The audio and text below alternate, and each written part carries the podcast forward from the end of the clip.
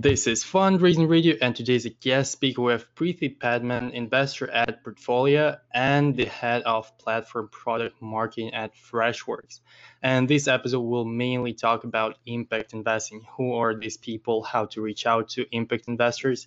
And what's the major benefit of working with them versus working with general angels? Um, so, Preethy, let's kick off by you giving us some background on yourself and on your current role at Freshworks.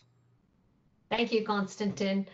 Uh, it's a pleasure to be here. Um, so I've been in the US for about 20 years and uh, um, I've moved from engineering career to business side, you know, moved into product management, product marketing roles, um, and uh, recently have been in director to VP level roles for marketing and sales. Um, so my career has been in a couple of large organizations, uh, you know, and Cisco and Dell, and uh, in five years ago, I moved into the startup uh, world and uh, and in, have been in three different companies. At Freshworks, uh, my role is to run product marketing for two areas: the Freshworks platform and the Freshcaller product. Uh, besides that, as you mentioned, I'm also an angel investor. One is uh, through Portfolia, uh, focused on women-run companies uh, as well as SV2, which is Silicon Valley Social Venture Fund, which is the impact investment that I'm involved in. Mm-hmm. Got it. And we'll go to the impact investing uh, just a little bit later on. My first question would be actually, why did you decide to move from those big corporations like Intel and Cisco to the startup world? Yeah, Cisco and Dell actually, and I moved to the startup world uh, was because um, you know i've always been very entrepreneurial you know and uh, even within big companies i've always navigated to projects that were just being formed. And um, i've been uh, you know involved in uh, some new ventures or new initiatives at uh, the companies i worked at. Um, and um, i've really been excited about startups. Um, I did have to take care of all my, uh, you know, immigration uh, and all that things like green card and everything. Um, and that is when I became a little more flexible. And as soon as I could, I took the opportunity to join Nutanix, uh, which was like a very exciting place, a pre-IPO company, and I was able to help them scale. You can actually in startups see your impact uh, creating uh, like the 10x scale that uh, VCs and investors talk about. Uh, so you can actually see that happen in, in front of your eyes, and that's exciting. Right, that is really, really exciting, and that's probably the major, major, major reason for why so many people want to, you know, jump into startups. Uh, but when did you start investing in terms of uh, in in time? When in time do you start investing? Not too long ago, actually. I'm a pretty new investor. I've been in uh, investing in less than two years. Uh, you know, I started in October 2018 with a small investment in Portfolia as part of their uh, Femtech fund, which was focused on uh, businesses that are focused on women's health. Um, and so I invested in that along with several other angels um, in that. And then I also looked at SV2, which is the impact fund, and I invested some money there. That's my initial foray into investing. Mm-hmm. Got it. So let's talk about impact investing now. What is that? What does impact investing mean? So um, long, not too long ago, like they, there were social entrepreneurs uh, who who came about, wherein were people who were focused on making a difference to the society, who focused on generating social and environmental impact along with financial returns. So impact investors are those that fund into such social entrepreneurial companies and organization, right? And so if the SV2, our primary focus is not, I mean, it's, it's still among the top three focus. Uh, don't get me wrong, financial return is important, but we start with the return on learning and social impact into the community and then financial return is the third right so uh, so that is our way of evaluating companies Mm-hmm. Got it. So one of the questions that one of the big questions that I have here is who can qualify as you know if someone who actually makes an impact because you know probably every single company claims that they're trying to make the world a better place you know so how how can you understand if the company is actually uh, literally making the world a better place and having a good impact on it that's a great question and i can share some insight on how we go about uh, looking at it and, and also give some examples from other impact investing firms that I have come to know of. Uh, there is something called the Global Goals for Sustainable Development that was created by world leaders. You can check it out at globalgoals.org.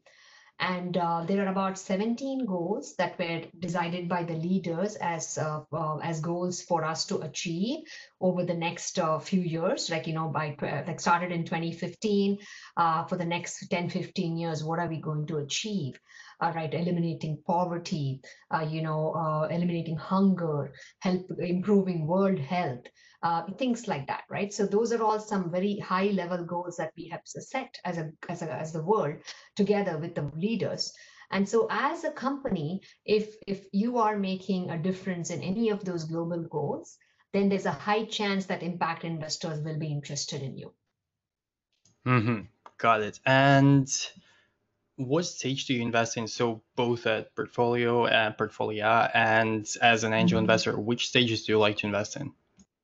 Um, well, so it is pretty much seed stage, you know, um, like um, because angel itself is pre-series A, and uh, uh, one thing that I uh, that I've seen, you know, my investments, some of them are pre-revenue, some of them are with revenue um, and uh, so I tend to like you know bit, uh, look at the team, right? And and so obviously we talk a little more about it on what are some of the evaluation factors.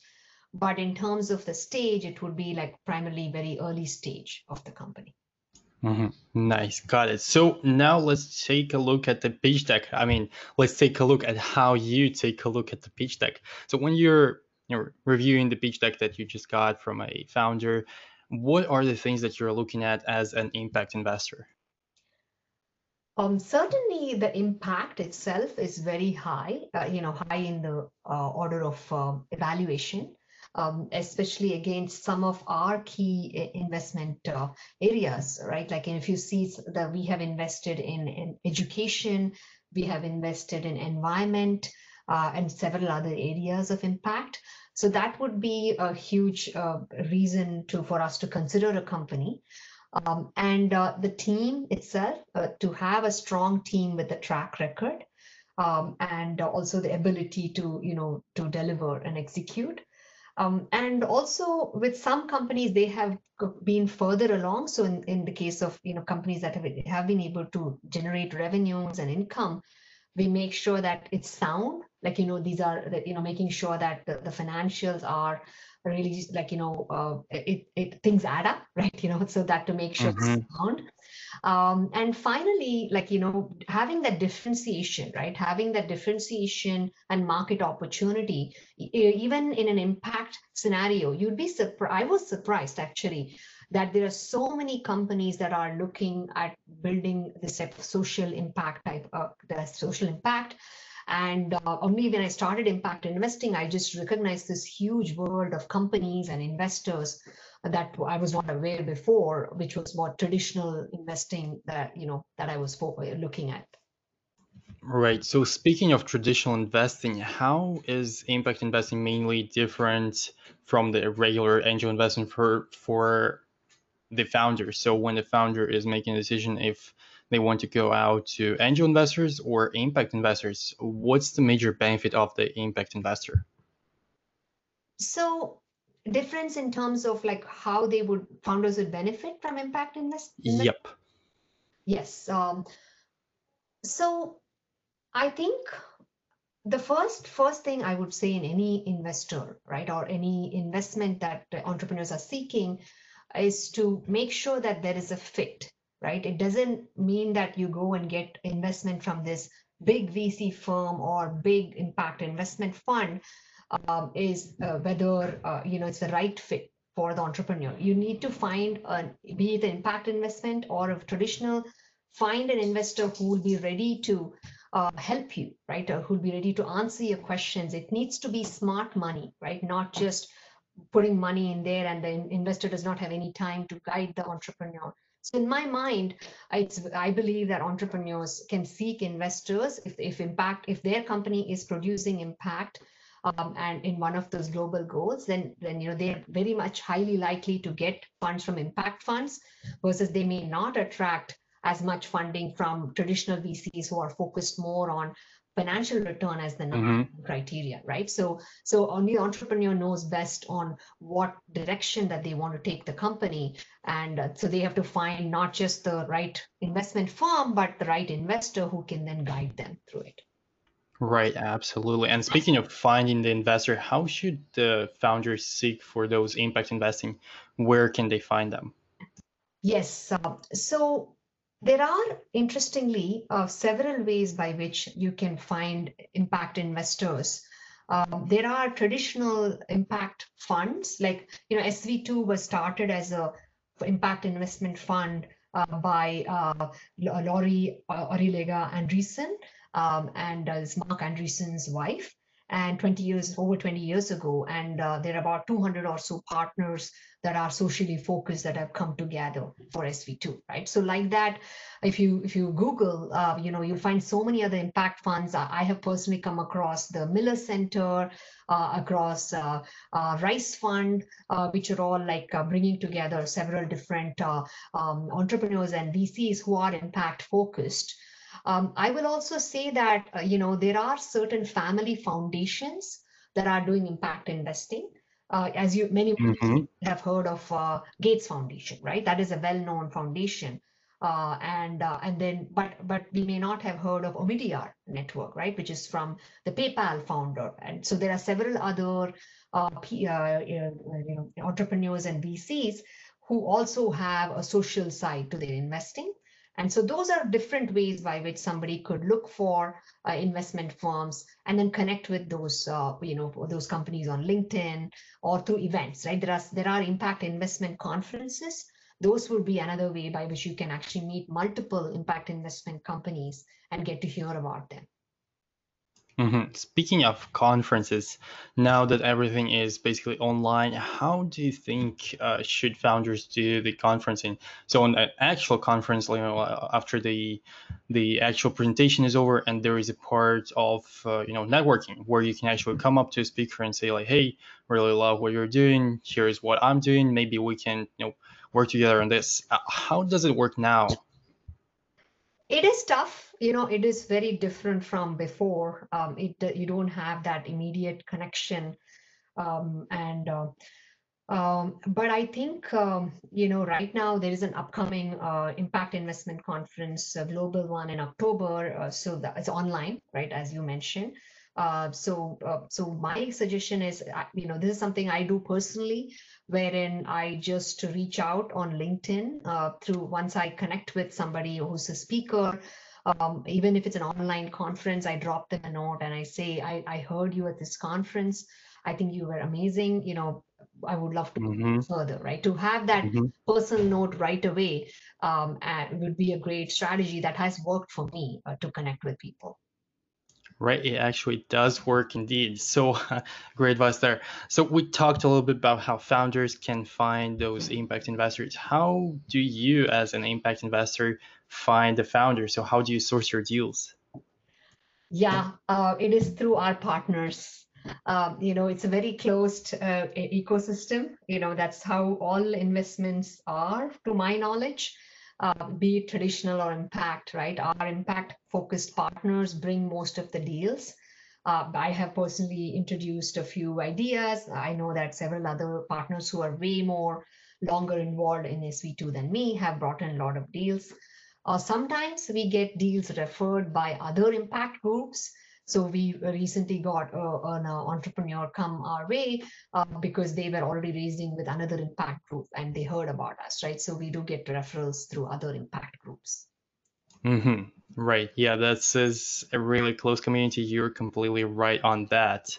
So uh, let's talk about the pandemic now. That a lot of investors are just sitting and waiting for, you know, uh, things to clear out, and mo- many of them don't invest in uh, new companies and just making sure that their portfolio companies stay alive. How is it in impact investing? Are you actually actively deploying capital into new companies or are you more focusing on your current portfolio companies? Yeah, that's a great question. Um, so interestingly, the, the dip happened I, I only in April May timeframe. Uh, you know, a lot of companies uh, and and funds took a pause to look at their current portfolio companies or portfolio companies and uh, look at uh, what additional help the companies will need. And we did the same. Um, and uh, so we ended up in April and May supporting an existing company that we have called NeedsList, and we did a grant for them for doing COVID relief. We also invested in a CNote, which is another fund uh, actually that focus on women and minority-owned businesses. So we invested in them. Uh, that was April and May, but in June we have now turned around. This month we started hearing pitches from social entrepreneurs, and July will continue the same way. Uh, so I would call it more like a small blip in the whole year. It has, it's not now, it's become a new normal, and everybody I can see is turning back uh, to mm-hmm. regular business as usual. Right, right. That's true. That's true. Things are getting better now. And still, some founders do struggle, you know, finding the investors who are actually deploying capital. So, what's your advice to them in terms of finding the people who are actually capable of writing a check right now? Yeah, I, yeah, you know, I, I actually um, have a couple of things on that. Uh, one is to stay strong and be creative in the fundraising. Um, I know some companies uh, that have applied for small business loans, and ha- that has helped them tide through this rough patch.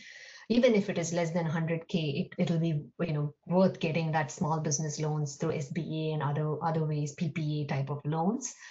Um, and uh, another thing is not to give up, right? I recently read this article this week on a company called ECNOC. Uh, it's on a, it's an it's a residential platform, right? Not Impact, but a different type of uh, platform. And they raised 20 million, and the CEO was actually suffering from COVID himself during the fundraising process. And I was so inspired to see how he did not give up. He actually did not allow that COVID to get the better of him. Um, so my thought, my whole advice is that you know stay strong, find creative ways, and uh, you know and reach out to if if social entrepreneur, if you're a social entrepreneur, reach out to SV2 and other impact investors. Mm-hmm. Right, that's great advice. And I want to move on. I mean, move back to the topic that we've discussed shortly already, which is the pitch deck. We've discussed what do you like to see on the pitch deck. Now let's talk what you do not like to see on the pitch deck. So are the three major red flags for you? Red flags. Hmm. So I would like to certainly, uh, like, uh, you know, in terms of if the financials were not clear, or if, if suppose the recent company we are evaluating, um, if the, if there is a, a, ramp up till now, which is like you know uh, gradual and and, and expected as how typically startup was growing, and suddenly, if there's a huge spike uh, without the accurate reason or, or, a plausible reason by which you could actually account for that growth, if it was a spreadsheet, spreadsheet exercise, as you would call it, then that is a red flag, right? Because the company has put it put that particular projection in there uh, to to make to make sure they get an investment. But if it is not something that they can actually deliver on, then that will be a big red flag. Then the other red flag would be in terms of product itself right? You know in terms of if the if the uh, i we typically get the right experts in the room to evaluate the product because not all of us might have experience across all the different areas um, so we tend to also get product experts to come come and comment on is that technology even possible uh, you know, is it, uh, it has, and in fact, in having other companies do the same is actually good, uh, you know, a limited number of companies, right? Um, uh, is because then you have validation that other people are also in the market and they are actually having success, right? So, but if you're just the only company doing it and, you know, then there's a little more hesitation, uh, you know, whether it's the right investment. Mm-hmm. Right, right. That's actually a good point. And I want to move back to the first point that you mentioned, which is financial projections. Can you elaborate on that a little bit? So, what exactly serves you as a red flag? I didn't quite catch that. Um, so, I was talking about suppose if a company has grown from like you know 50,000 to 100,000 to uh, mm-hmm. half a million and suddenly the from from now till next year the projection goes to uh, one and a half million and three million, oh. million. So mm-hmm. there is a clear reason why the company that was growing at the rate it was the last three three years, um, and the next three years is how is it going to be different? If that is not clear, uh, you know, then there's there, then that's a doubt on the financials, right? Is uh, is the company just putting in certain numbers on a spreadsheet to get the funding? Right, right. That happens pretty frequently, to be honest. But let's talk about the valuation a little bit. So I mentioned that impact investing is a little bit different in terms of uh, the company evaluation. But how how do you uh, actually evaluate the company? So do you just follow the standards like uh, pre-seed stages around 1 million valuation, then seed stages around 3 to 5 million valuation and so forth, or do you have some other metrics? Um, so we actually have very simple uh, metrics in terms of people, you mean for people who can apply to the fund, right? Yes. Yeah. So in fact, we have a, even a document online on our webpage that uh, clearly outlines. We are looking for companies that are raising only up to 4 million. Uh, you know, it could be seed or even some cases, even series A uh, level and um, and so the SV2 itself has a maximum of 100k in investing. Uh, you know that's the maximum for each company. Uh, we have written checks for 25, 50, etc. Um, and uh, um, in terms of valuation, um, I don't think we have a set criteria on valuation. Um, uh, you know, but in terms of we certainly require that the company be a U.S. registered company, you know, for us to make an investment. Mm-hmm. Right, and a lot of US-based investors do that. So even now during pandemic, when everyone's doing everything remotely, the legals are still the same. So make sure you're good on that. Um, so we're moving on to probably the last question of today's episode, which is a call to action. So what's that one thing that you would like the listener to do as soon as the episode is over? Absolutely. Um, I would say that uh, you know just go to sv2.org uh, it's S and V and the number two dot org. Um, and you can fill out the contact form and mention you heard about us on fundraising radio. Um, and uh, so you can uh, ask for, you know, ask to apply for a funding round or, or apply to uh, pitch in our next session. And if the audience, the listener is uh, investor, potential investor, we welcome you to join us the contribution amounts are, you know, start as low as four to six K. And uh, so you can come and become a guest in one of our impact investment uh, circles where you can come and listen to some of the pitches and see how, how we actually go about uh, with impact investment. Mm-hmm. That's a decent call to action. So I'll definitely include the link to your website in the description of this episode. So if someone did not hear that, go on to the description and click the link there. So we'll wrap it up here. Thanks a lot, Preethy, uh, for telling us about impact investing. I think that was a really helpful episode for anyone in this field. So thanks a lot for that and stay safe. Thank you, Konstantin. It was a pleasure.